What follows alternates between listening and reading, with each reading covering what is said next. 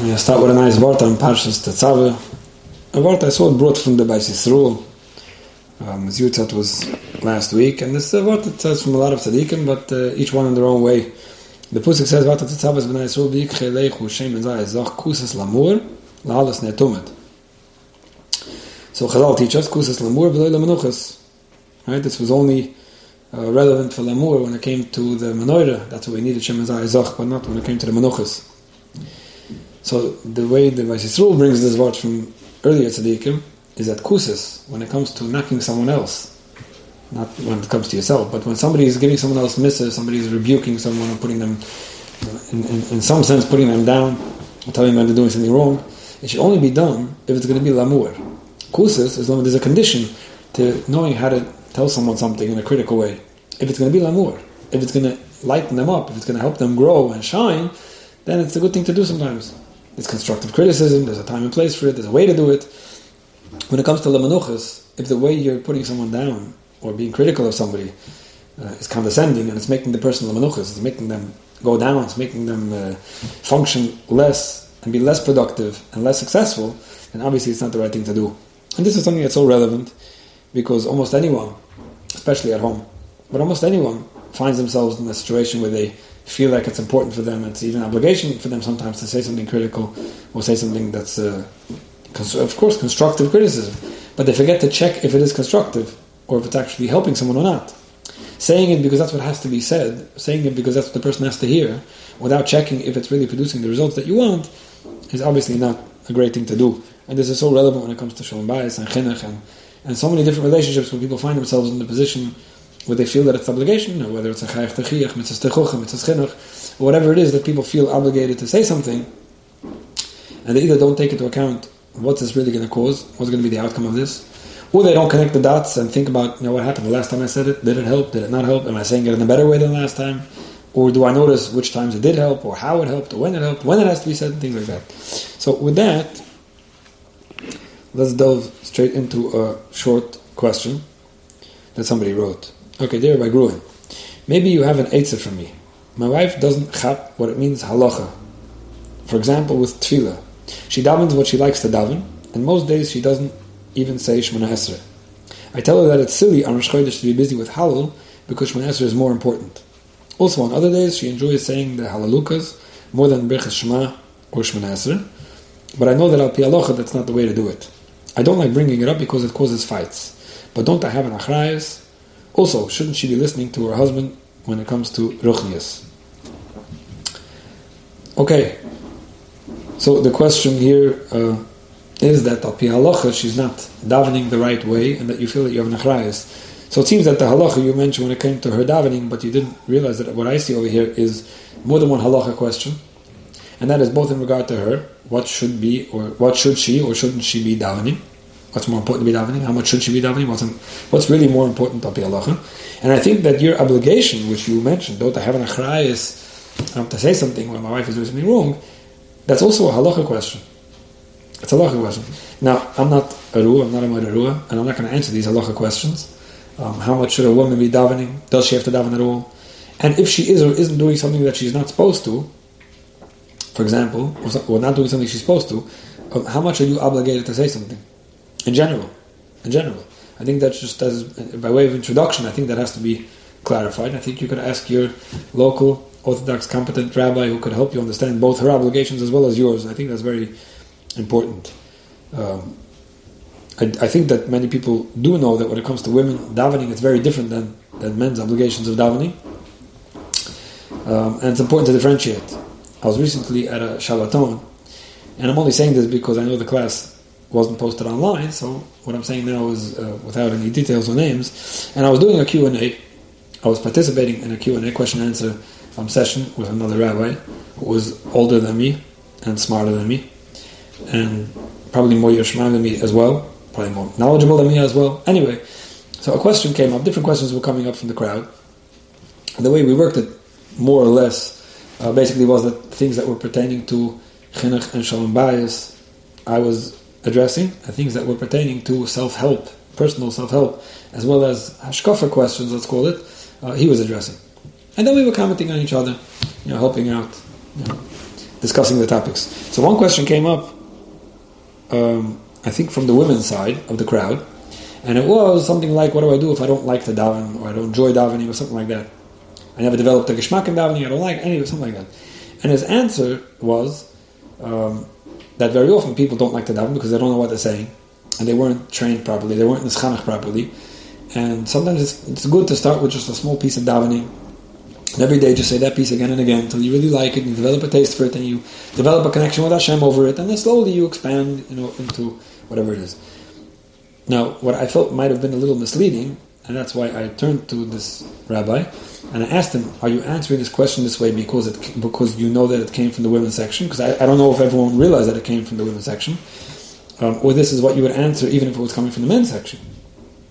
Now, I'm not going to go into what his response was and how that um, shuffled itself out, but I do know that people later came over to me and, and appreciated the fact that I brought that up because very often this is misleading. Some people have this idea, which is like a more a Kiriv style idea of, you know, it's all about the connection. It's all about connecting with Hashem. It's all about uh, you know just having the feeling. And sometimes you you know they, they we use words like toiv mat bekavuna, mahaber bekavuna, or whatever it is that we try to lean on and explain why it's good sometimes to say a small part of davening with kavuna, and really um, that's all you have to do. No, that's not true. There's, there's obligations. There's chiyivim. The Shulchan talks about how you're supposed to daven. And so interestingly, somebody asked a question, something about why Hashem told us how to build a, a Mishkan, right? We're learning these weeks about the building the Mishkan. Why does Hashem have to tell us exactly how to build it? With every detail? He should have said, I want a house, and I want you to make me a place for Ashura Sashkana, and uh, make it as nice as you could with whatever creativity, whatever ideas you have, you know, to build Hashem's house. Um, but it doesn't work like that. Building Hashem's house has to be built on His terms. Serving Hashem has to be on His terms. When people come up with ideas of Hashem, I'm going to serve you now by doing this, by doing that. You know, it's on Shabbos. I'm going to daven the week they're davening today because that's where I, that's the part that I like. You know, we, we serve Hashem on His terms, and when it comes to building our own homes and our own Mikdash Mount, it has to be on His terms. And that's why it is important to know what Shulchan has to say about davening. You can't say Hashem, I'm picking a small piece because this is where I connect with you, and I know that the, the main part of tefillah is connection, so I'm just connecting with you in the particular zimra. I'm leaving out Shmoneh But here's where I think it does make a big difference if it's men or women, if it's people who are obligated by certain chiyivim, how to daven and when to daven, and what time to daven, and with how many people to daven, and things like that.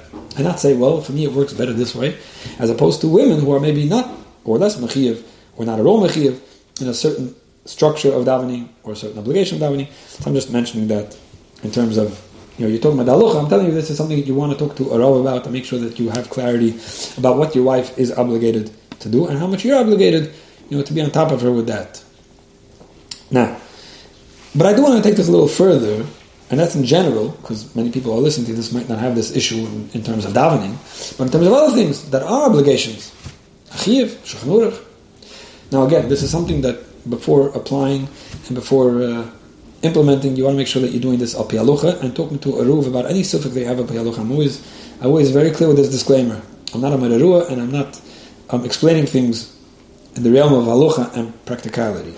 But I will mention that even when it comes to halucha, we do find that sometimes it's better not to say something.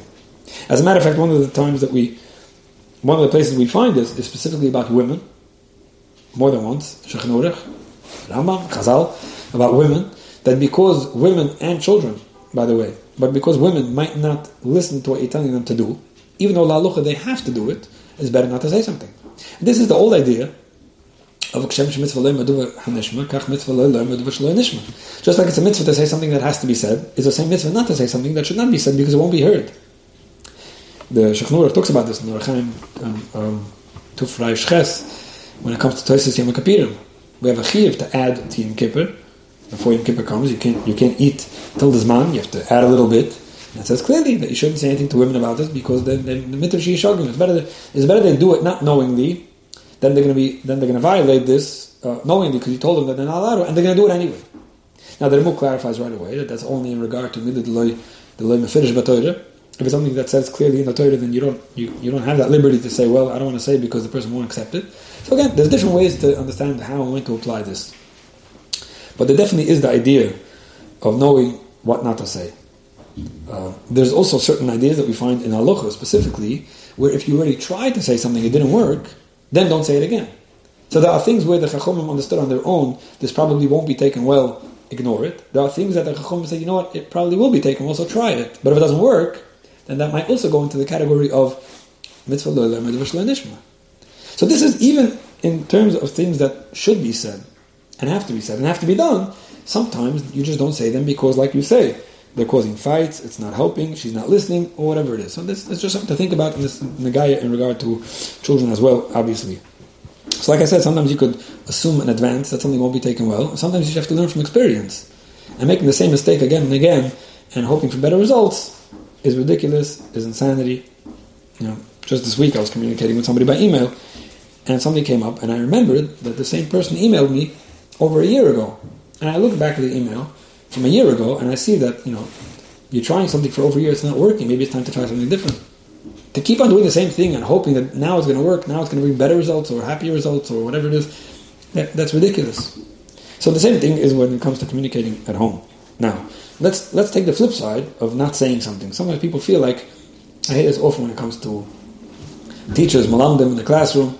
This kid's so difficult. You know, I decided I'm not gonna I'm not gonna give him the negative attention. I'm not gonna scream at him today. I'm not gonna this. I'm not gonna that. It doesn't work anyway. I'm just ignoring him. Sometimes we feel like if I can't do it the right way, it's not working. I'll shut off completely. That's it. It's just easier for me. It doesn't say anywhere that if you can't say something uh, critical that's going to be productive, you shouldn't say anything. Why don't you give the kid a compliment? I mean, he's not taking your criticism anyway.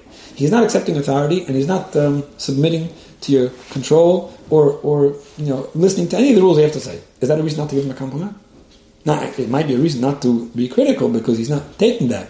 But maybe try something else. Very often people go into that, you know, if I, if I can't talk to you and you don't hear what I have to say, then forget I'm not saying anything. You can say something nice. Interestingly, the Lushan Chazal, Kashem Shemitzvah Lo Hanishma, Kach Mitzvah. So people see it sometimes as it's a mitzvah to say something when it will be heard, and if it won't be heard, then don't say anything. That's not what it is. Just like, let's flip it. Just like it's, it's a mitzvah to not say something that won't be heard, is just as big a mitzvah to come up with something that will be heard. Come up with something that will be heard. Maybe there's something you could tell your wife that she will take better. Maybe telling her how to daven and pointing out how unreasonable she's being and irrational and not oizgahalt napi alocha she is. Say something nice. Maybe compliment that she is davening at all. Maybe tell her how, how inspired you are by the way she davens.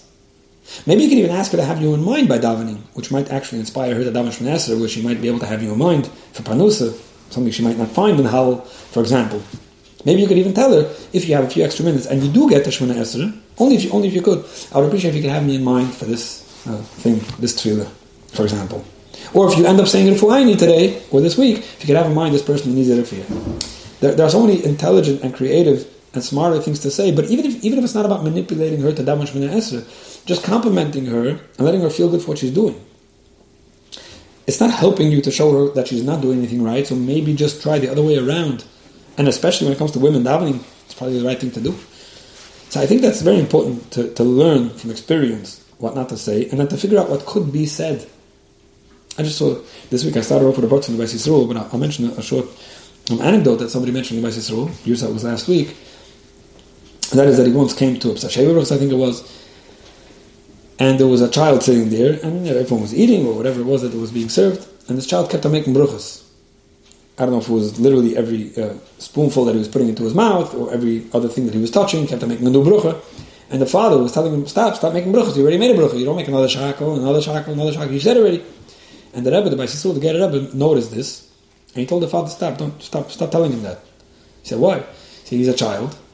The fact that he's making too many bruchas, for example, is not terrible. It's better that he get used to making bruchas and, and remember to not put anything in his mouth without a brucha than to tell him to be more careful about the halacha that he's violating with the with the brucha levatula, and maybe he'll he'll be forgetful about bruchas and get used to not making a brucha, which is interesting because you know he could always get used to the wrong thing as well. But it seems that because he's a child, it's important to differentiate and realize the brucha levatula is not really a at this point for him. The chinuch part about being used to making bruchas and feeling good about people answering umayim and getting attention is probably a better part of the chinuch. Let him be. Now he didn't say that you should tell him to make a brucha on every on everything he touches.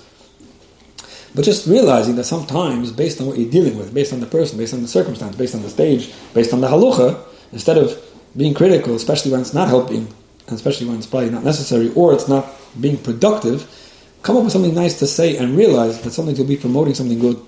There are people that don't daven at all because they kept on being told that the way they're davening is no good. So I think that in terms of um, helping your wife daven better, I think the first thing you want to do is start by making her feel very special about the davening she does and um, how much you appreciate it and respect it. That's that's um, that's what I have to say specifically about the davening part. But I do want to pick up on the other um, line that you don't like bringing it up because it causes fights. Now, I don't know if you don't like it and you don't, or you don't like to but you do anyway. Uh, but I think the part about when somebody's bringing something up and it's causing a fight is already the next level. Which means sometimes you'll say something and it's not producing the results you want. Okay, that's one. So that's, that's what we discussed until now. So don't say it. But sometimes it's actually causing a fight, and that's something to think about. Why is it causing a fight?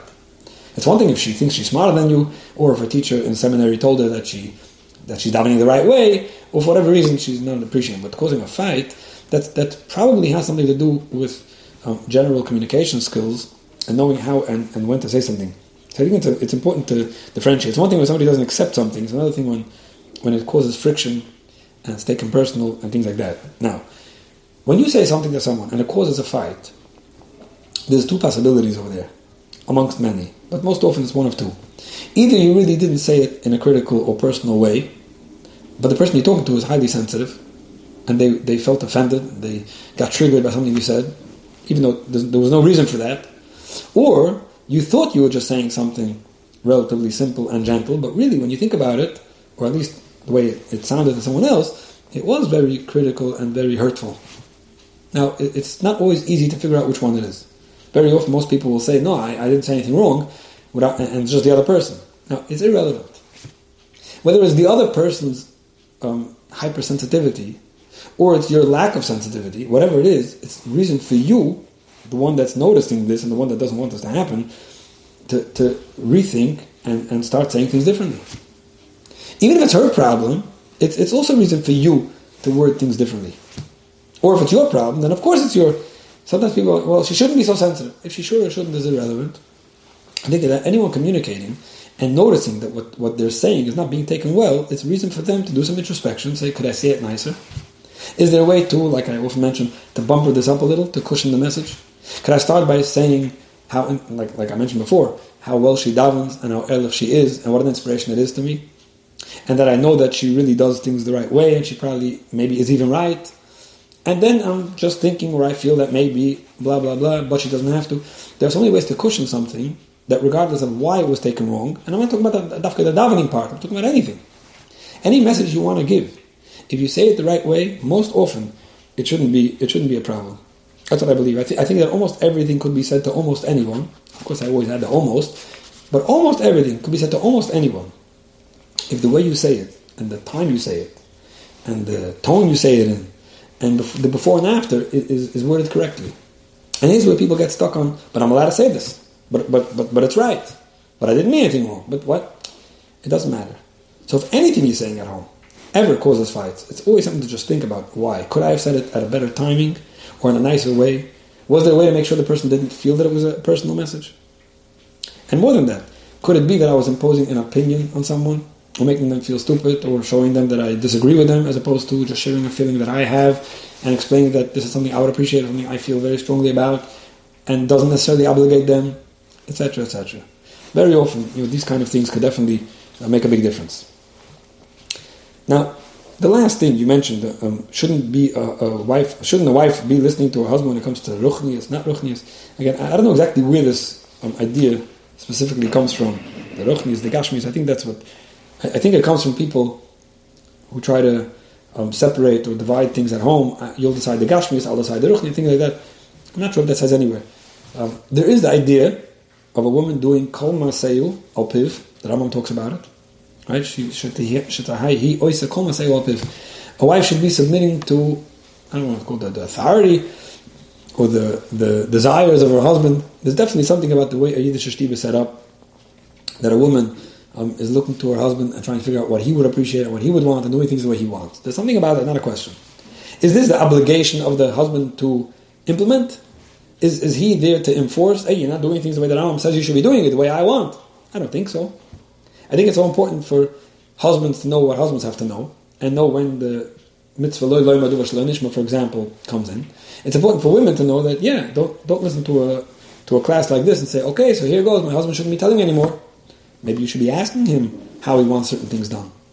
It's interesting because, specifically when it comes to davening or or mitzvahs one of the reasons why one of the reasons given why women are are are exempt from any any mitzvah that's that's designated to a specific time. One of the reasons is because she's mishibedis labala, because she always has to be there available for her husband. So Hashem didn't want that she should say, "Oh, I can't help you now. I have to chuckle lulav and I got to sit in the sikkah. I'm busy with the, you know whatever it is." Hashem didn't want that. Hashem said, "You know what? You're exempt. Anything that's anything that's that's specific timing, you're exempt. You should always be available for your husband." In the meantime, you have women that are either davening or doing mitzvahs or whatever it is, and not available for the husband. So it's like, you know, just just the opposite of what the intention was. And the same thing with minhagim. In general, a, a, woman should be respectful of her husband's minhagim. As a matter of fact, api she's obligated actually to accept upon herself his minhagim. And how often do, you, do I hear this? My father didn't do it that way. I don't know where you picked it up. Now again, I'm not giving a blanket statement. There are that, that aren't real minhagim. There are that somebody just accepted upon himself. When and how and where. But in the general sense, there's definitely the dynamics of a Yiddish shtiv where the husband is, for lack of a better word, the boss, and the woman is the one with the respect and the one turning to him to hear what should be done, both in Ruchnis and in Gashmis. There's definitely, that's the way a Yiddish shtiv is set up, that's the way the Torah sets it up.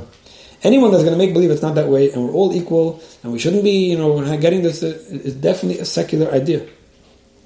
At the same time, I think everything I said till now was also true knowing when not to say, knowing how to compliment, knowing how to make someone feel good, knowing how to how to not be someone's mashgiach, and not be there to control them, and not carry achrayas that's not really yours, knowing which things are counterproductive and just not helping your home and not making it a happier place and just making it harder for someone else. So I think this is definitely a balance that husbands have to know and wives have to know. And when I wish self, when everyone can focus on what they could do better and where they could be being a better spouse, a better husband, and a better wife, and, and both being committed to Das Torah, both being committed together to hearing what, what the Ruv or what some Torah authority has to say together.